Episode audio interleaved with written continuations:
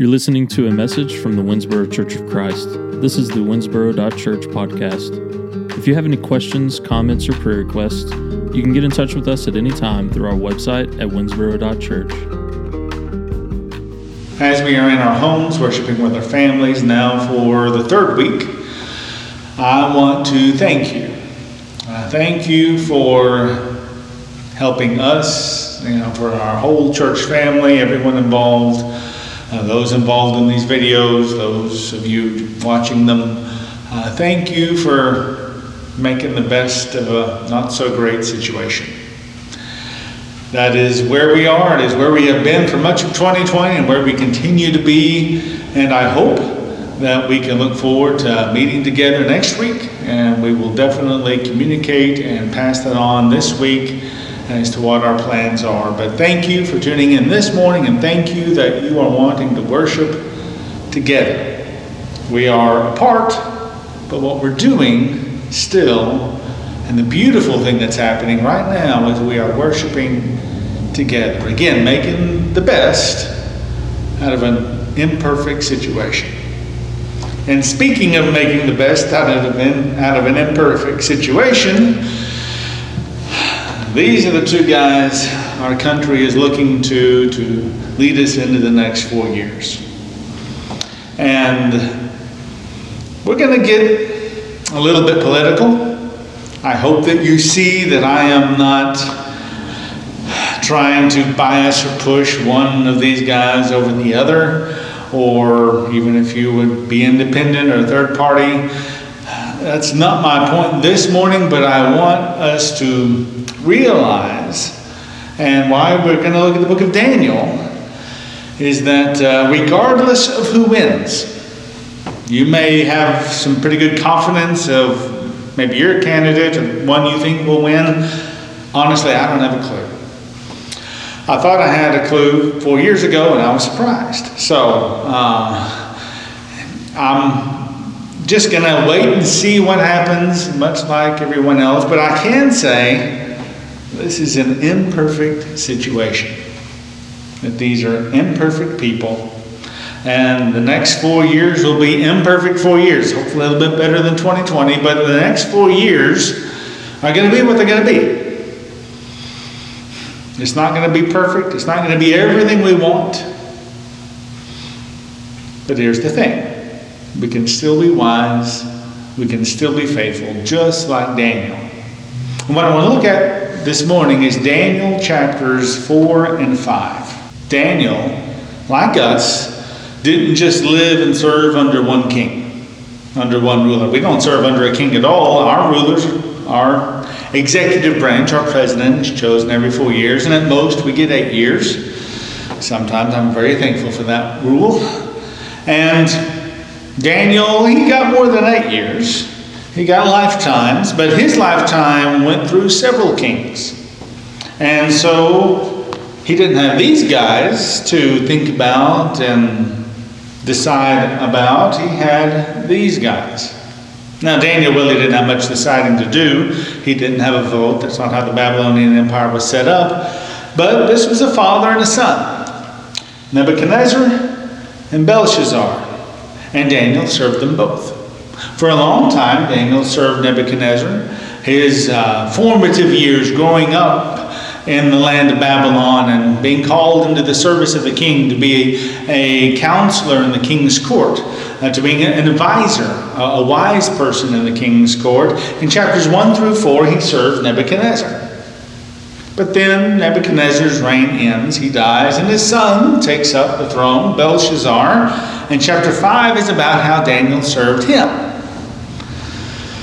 Now, if you've read the chapters, you'll notice Daniel did not serve them equally. And I don't believe that Daniel had an equal attitude toward them, much like these two guys. Most of you do not have an equal attitude toward those two guys. I try to uh, be open minded myself. I try to not cast too quick of a judgment on either party, either candidate. I am not immune from bias. I am not immune from how I was raised. I'm not immune from the society, the, the city, the culture, East Texas that we live in. And so we have a different, maybe, viewpoint when we think about these two characters. And that's okay, because Daniel did too. He thought about these two guys differently, he interacted with them differently. One of them, he actually had appreciation. And maybe out of Biden or Trump, you have an appreciation for one or the other of those. Uh, to varying degrees. I don't think any of us necessarily are their biggest fan, but maybe you do appreciate one far above the other. That's okay. Daniel appreciated the first king, Nebuchadnezzar. And whenever Daniel interprets yet another dream for him, Daniel interpreted a dream in chapter 2. In chapter 4, he interprets another dream for him. And in chapter 4, the message of the dream is one Daniel struggles with because the dream that, Dan, that King Nebuchadnezzar had from God was a dream about how he was going to be disciplined, he was going to be punished for his arrogance. And so when Daniel goes in to interpret the dream, he goes, Oh, no, you're not going to like this one, King. Your dream is about something that's going to happen to you in the near future, and it's not good. And Daniel is hesitant to tell him. Daniel chapter 4, verse 19. Then Daniel, whose name is also Belteshazzar, not to be confused with Belshazzar, he was upset for a brief time. His thoughts were alarming to him. The king said, Belteshazzar, don't let the dream and its interpretation alarm you. But Belteshazzar replied, and Daniel replied, Sir, if only the dream were for your enemies and its interpretation applied to your adversaries. The tree that you saw that grew large and strong, whose top reached the sky, that's you, he says in verse 22. But in verse 23, when the message is chop down the tree, that's not good news for Nebuchadnezzar. Now, Daniel points out in the dream that the stump is still there, and that actually, Nebuchadnezzar, you're going to be punished. You're going to be disciplined for a time, but you're going to recover. You're going to get your kingdom back. And that's a little bit of a consolation, but just the idea of, oh, you had this dream of this beautiful, strong, powerful tree. Well, that's you, and you get chopped down. Daniel didn't want to give him the message, but he did. He appreciated the king, he honors the king. Even though this king is not godly by any means, this is the same king that threw Shadrach, Meshach, and Abednego into the fiery furnace. Now, he repented after doing that. And again, we're going to see some repentance in this chapter too, but he is far from perfect. He's a pagan who worships pagan gods. But yet, he has in some ways earned the appreciation of Daniel. Daniel recognizes him as a good leader, as a strong leader who can benefit his people. And some of the imagery of the dream is that, that he provides shade and cover for the birds and for the animals, and that his presence has, in many ways, allowed his kingdom to flourish. And Daniel recognizes that. And Daniel, you know, would say, Well, I wish, King, this wasn't happening to you, but this is the message from God. You're going to be corrected. Because the problem is, the king had grown powerful and strong, the strongest king in the world at that point, with the strongest empire of the world, and yet he becomes arrogant. Verse 25 You will be driven from human society, and you will live with wild animals. You will be fed grass like oxen, and you will become damp with the dew of the sky. Seven periods of time will pass by for you before you understand that the Most High is ruler over human kingdoms and gives them to whomever he wishes. They said to leave the taproot of the tree, for your kingdom will be restored to you when you come to understand that heaven rules. And that's exactly what takes place throughout the rest of the chapter is this prophecy, this dream becomes a reality. The king goes mad for a time and is driven out into the wilderness. And what prompted it was actually a statement of arrogance. Verse 29 After about 12 months, he happened to be walking around on the battlements of the royal palace of Babylon. The king uttered these words Is this not the great Babylon that I have built for a royal residence by my own mighty strength and for my majestic honor? While these words were still on the king's lips, a voice came down from heaven. It is hereby announced to you, King Nebuchadnezzar, that your kingdom has been removed from you. And he goes mad, he goes crazy, he goes out and eats grass in the field like a cow, and spends a good amount of time learning the lesson that God's wanting to teach him. Nebuchadnezzar, you are strong. Nebuchadnezzar, you are influential, you are powerful, but not, but not more so than me. So, how does Daniel respond to an imperfect king whom he appreciates? Well, first of all, he serves him. When the king comes in and says, Give me the interpretation of my dream, Daniel obliges. Daniel has this gift from God, and that's why he is a counselor in the king's court. It's why he has thrived so well up until now, and while he will continue to thrive throughout the rest of the book of Daniel, even after the king changes, Daniel will remain a sought after wise man in the king's court. And he serves Nebuchadnezzar well. Kind of like what Jeremiah said build houses, have families, pray for the prosperity of the kingdom you are going into. Daniel was in exile in Babylon. Pray for their prosperity. Want what's best for them because as they prosper, you will prosper. Well, Daniel had that attitude with King Nebuchadnezzar. He wanted to serve Nebuchadnezzar well. And he desired for Nebuchadnezzar to be a successful king, even though he was imperfect. At the same time, Daniel also spoke up. He spoke up about the dream, and actually, as you read when he finishes giving the dream's interpretation, he gives him advice. He is, after all, a wise man. Verse 27 Therefore, O king, may my advice be pleasing to you. Break away from your sins by doing what is right. Your translation might say repent. Break away from your sins by doing what is right, and from your iniquities by showing mercy to the poor. Perhaps your prosperity will be prolonged. King Nebuchadnezzar, I've got advice for you. Change. You're making some big mistakes. Arrogance and dismissiveness toward the poor. And those two mistakes, God does not take kindly to. So if you want to thrive, if you want to succeed, if you want your kingdom to continue to prosper, repent. Daniel was not afraid to speak up to a person he admired and appreciated and wanted what was best for him, but he was not going to turn a blind eye to some pretty significant problems, issues, and mistakes. He was going to serve and speak up. And actually, what kind of a servant, what kind of a wise man would Daniel have been had he not spoken up? To speak up, to challenge a wrong that has been done, to give the advice and counsel of repentance and change. We don't do it for our benefit, we do it for theirs. This is how our relationships, just within our family and within our churches, can work. And also, while I might not be called on the phone to talk to the President of the United States, he might not care about my advice, I can, as a voice, having a voice in this great nation, I can use that voice to serve, to, to want the benefit of this nation and its leaders.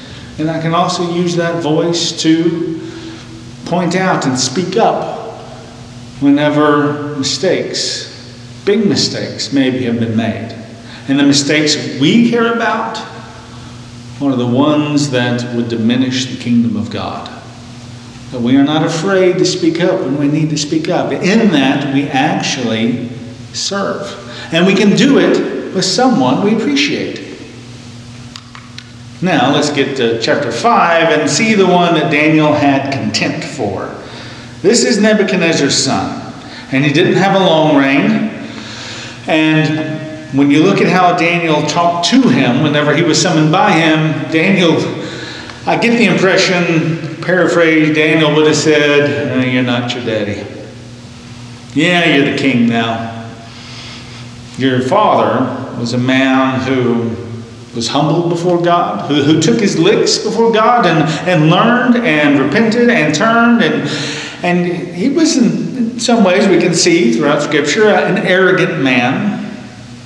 He had his problems, but he was always willing to try to make his kingdom better, to become maybe better for his kingdom. He had earned the respect and admiration and appreciation of even a person like Daniel, a foreigner from a foreign land who had been conscripted into his service, who had every reason to hate him, but no, he appreciated him because he saw what was good. But then we get to the son, and Daniel does not hesitate to show contempt. Chapter 5 Nebuchadnezzar's gone, the son is having a party. And in the party, he goes and he gets the sacred items from the treasury of the temple, and included in those are the items that came from the temple in Jerusalem. The items that only high priests were to use. Here's this king, and this maybe younger king, and he thinks, you know what, I want to have a party, and why are we having a party with this stuff when there's good stuff in the temple? Well, why did the priests get to use the good stuff, the good cups, the good silverware? And uh, you know, let, let's bring that in and let's enjoy the banquet as if we're gods, feasting with God's utensils. And they brought in many of the items and many of the pagan gods, you know, for this party that he threw, but included among them were the items from Jerusalem. And of course, those were of special significance to Daniel. He no doubt did not like what Belshazzar was doing. And God himself did not like what Belshazzar was doing because in the middle of the party, the writing shows up on the wall. A hand appears, writes on the wall. Everybody's scared to death. That'd be a pretty scary moment. And the words on the wall need interpretation. The words were Mene, Mene, Tekel, Parsin. And they needed someone to interpret. And so the queen mother, Nebuchadnezzar's wife, says, ah, Your dad had somebody who could do this. There was somebody in your dad's courts who interpreted dreams and did it well. Call him. He can explain this writing on the wall. And so they do, and the king promises, promises him riches and honor if he would just do this for the king. And Daniel starts to show his contempt. For one, he says, Keep it. I don't want your fancy stuff. What you would offer me in gifts, I don't want. Keep it. And then he compares him to his father.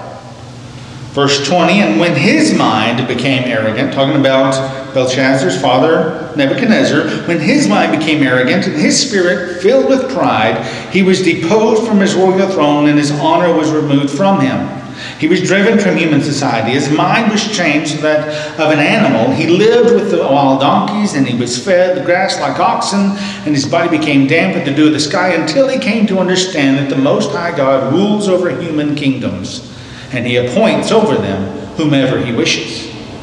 But you, his son Belshazzar, have not humbled yourself, although you knew all this. Instead, you have exalted yourself against the Lord of heaven. You brought before you the vessels from his temple, and you and your nobles, together with your wives and concubines, drank wine from them.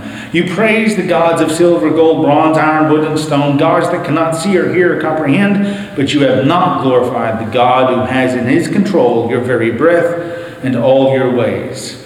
Therefore, this is the interpretation Mene, Mene, God has numbered your kingdom's days and brought it to an end. Tekel, this is, this is a harsh one. Tekel, you are weighed on the balances and have been found lacking. Ouch. Parson, your kingdom is divided and given over to the Medes and the Persians.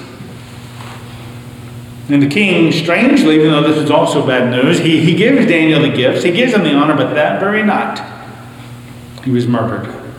That very night, his kingdom was taken from him. And Daniel's interpretation of the writing on the wall came true. But let's look at how different he is Nebuchadnezzar and Belshazzar. For one, Nebuchadnezzar was appreciation, Belshazzar was contempt. But what did he do for Belshazzar? Well, actually, the same thing. He served him and he spoke up. When Belshazzar wanted someone to interpret the words on the wall and even offered him gifts, Daniel said, I don't want your gifts, but I'll do the job. Do the job I was hired for, regardless of who the ruler is. I'll do my best to help out this country, to help out this kingdom, to help out even your kingdom by letting you know what God has to say about it. And so he serves the king and he speaks up. He tells the king, Your dad knew how to learn a lesson. Your dad was humbled and he took it, and therefore his kingdom persisted. You, you're as arrogant as they come. And he doesn't mince words, but he speaks up and lets the king know that he has transgressed against God and that God is not happy.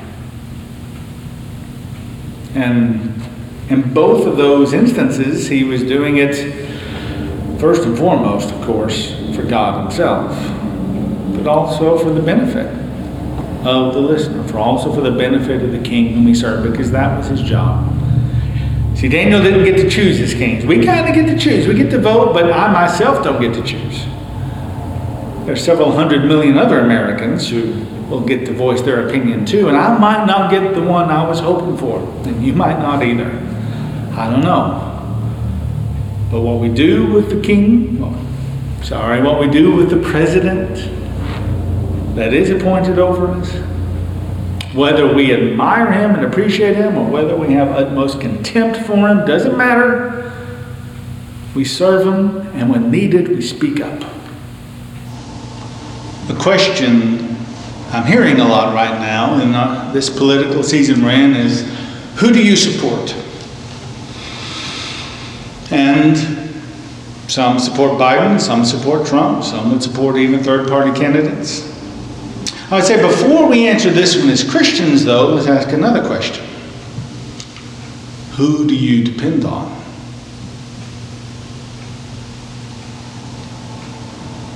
The president, the, the, the, coming four years, and the four years after that, and the four years after that, and this vicious cycle we've kind of made for ourselves with all this partisan rhetoric.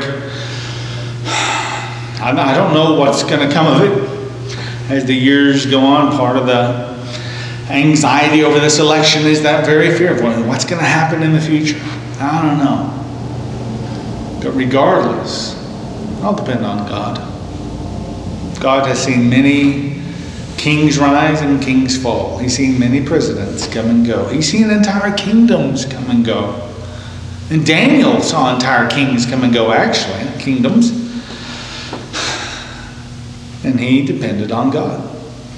He did what was right. He was wise and he was faithful regardless of the situation. And if that is who we depend on, if we depend on God, then that should help us decide who we support. Because when it comes down to it,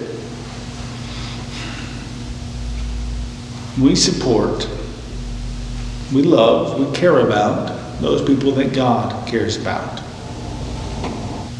See, Daniel supported both Nebuchadnezzar and Belshazzar. He didn't like them equally, he didn't appreciate them equally. Not, not even close. But he served both. He supported, we could even say, both. He didn't mince words. He didn't try to hide what needed to be hidden, what needed to be spoken. He spoke out. But he didn't stop working for the betterment and working for what was needed underneath even imperfect kings under whom he served. We're going to do something as we close. Um, I want us to pray together. And one thing Jesus told us to do was pray for our enemies. I don't know if you look at this picture and see an enemy or not on one side or the other. I don't know if you look at this picture and see a hero on one side or the other. I honestly look at this picture and I'm a little bit saddened that that's the choice. I don't consider either one my enemy, but they both make me worried a little for different reasons and in different ways. But even if they were my enemy, even if I could staunchly pick one easily over another, and I know many of you can, I mean, it's the political season we're in, and it's not hard often to tell who somebody's pulling for. Have you prayed for the other guy? And not just praying for the one you are pulling for and you're hoping for and that you think would be the obvious better choice. Have you prayed for the other guy? And not just that he loses, but have you prayed for him to be blessed? Rather than to speak a curse, do we speak a blessing? Do we show our support? And so we're going to say a prayer, and I want to say it over both these men and try to do it as equally as I can, because goodness, they both need our prayers. Let's pray together. Dear Father, I ask a blessing this morning over both Donald Trump and Joe Biden over both the Republican Party and those involved in it and the Democratic Party. And Father, I know that these men and their parties are flawed and have some very big flaws that I think do not exhibit your wisdom, that do not exhibit your godly character and the things that you would strive for us to accept and embrace. Uh, these two men are fallen, imperfect people. But Father, I believe they are also your children. And Father, that you desire them like the kings of Babylon, you desire them to be humble. You desire for them to learn from you. And Father, I pray that that desire is fulfilled. I pray that they will accept your instruction. Both of these men, Father. And both will come to appreciate the amazing truths you have given this world and will come to accept you as their king, Father. Not to think that they are in control, but that you are. And Father, I ask a blessing on their family, on those around them that love and care for and work with. Father, that you let them thrive. And only one will be president, uh, but Father, uh, both of them, I pray your blessing upon. And whichever one does become president, Father, I pray that uh, good things will come. I realize history has taught us and just the state of this world that it won't be perfect. We'll be far from it, and maybe some very big mistakes will be made. Mistakes that will have lasting repercussions. And Father, bother us. That even with those, I pray for good things to come. I pray for wise choices to be made. And I pray for high ethics and morals to be followed. Father, bless both these men. In Jesus' name, amen. Now, there's somebody else we need to pray for as well. Well, a whole lot of people we need to pray for as well. We need to pray for Winnsboro. We need to pray for our church here in Winnsboro and the struggles that we're facing right now the fact that we're in our homes and not together this morning. We need to pray for our community, our town. We need to pray for all of East Texas and the whole state of Texas. It needs some help. Uh, God needs to come and deliver and rescue and turn and help us see and do what is right and good. And this nation This nation definitely needs God's help. The very fact that the two are running and that the two, four years before that, have run, it says something about us as a nation. And I'm not sure what it says is all that good. That we don't just need to pray for our leaders, we need to pray for people and think up this amazing, wonderful democracy.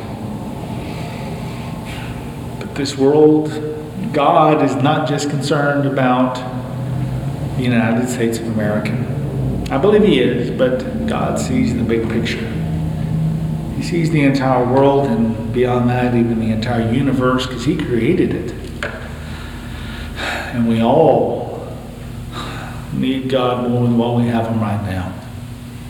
And so many other nations are in just as big a crisis as we are, if not bigger. We need God.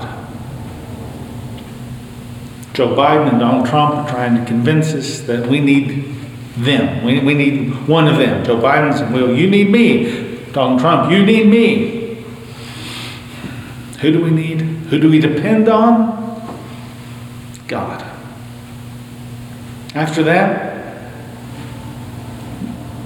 we can support, we can encourage, we can want what's best for anybody and everybody, the whole world over. But we depend on God. And the prayer as we close out is I hope the world comes to depend on God too. Let's pray one more time. Dear Father, we need you. We as a church, we need you. We as a community, as a state, as a nation, we need you. Father, this world, we need you. This world is so fractured. Only you can heal, Father. Only you can take what is broken and make it right. You've proven that in Jesus Christ, your Son. And I pray, Father, that we embrace Jesus as our King. We don't have earthly kings here in this country. We are thankful for that, Father. And we don't want earthly kings here in this country, but give us a heart that wants Jesus to be our eternal King. Father, help us to depend upon you like Daniel did, and to serve and support, Father, even imperfect, broken people, because, well, we need each other. And we as Christians, we need to be the light that shines in the darkness. As we work toward not just our own ends, but to the blessing and the benefit of others. Help us to do that faithfully, Father, and help us to do that with all wisdom. Father, if needed, help us to be to stand out, to be out of place. In Christ's name we pray. Amen.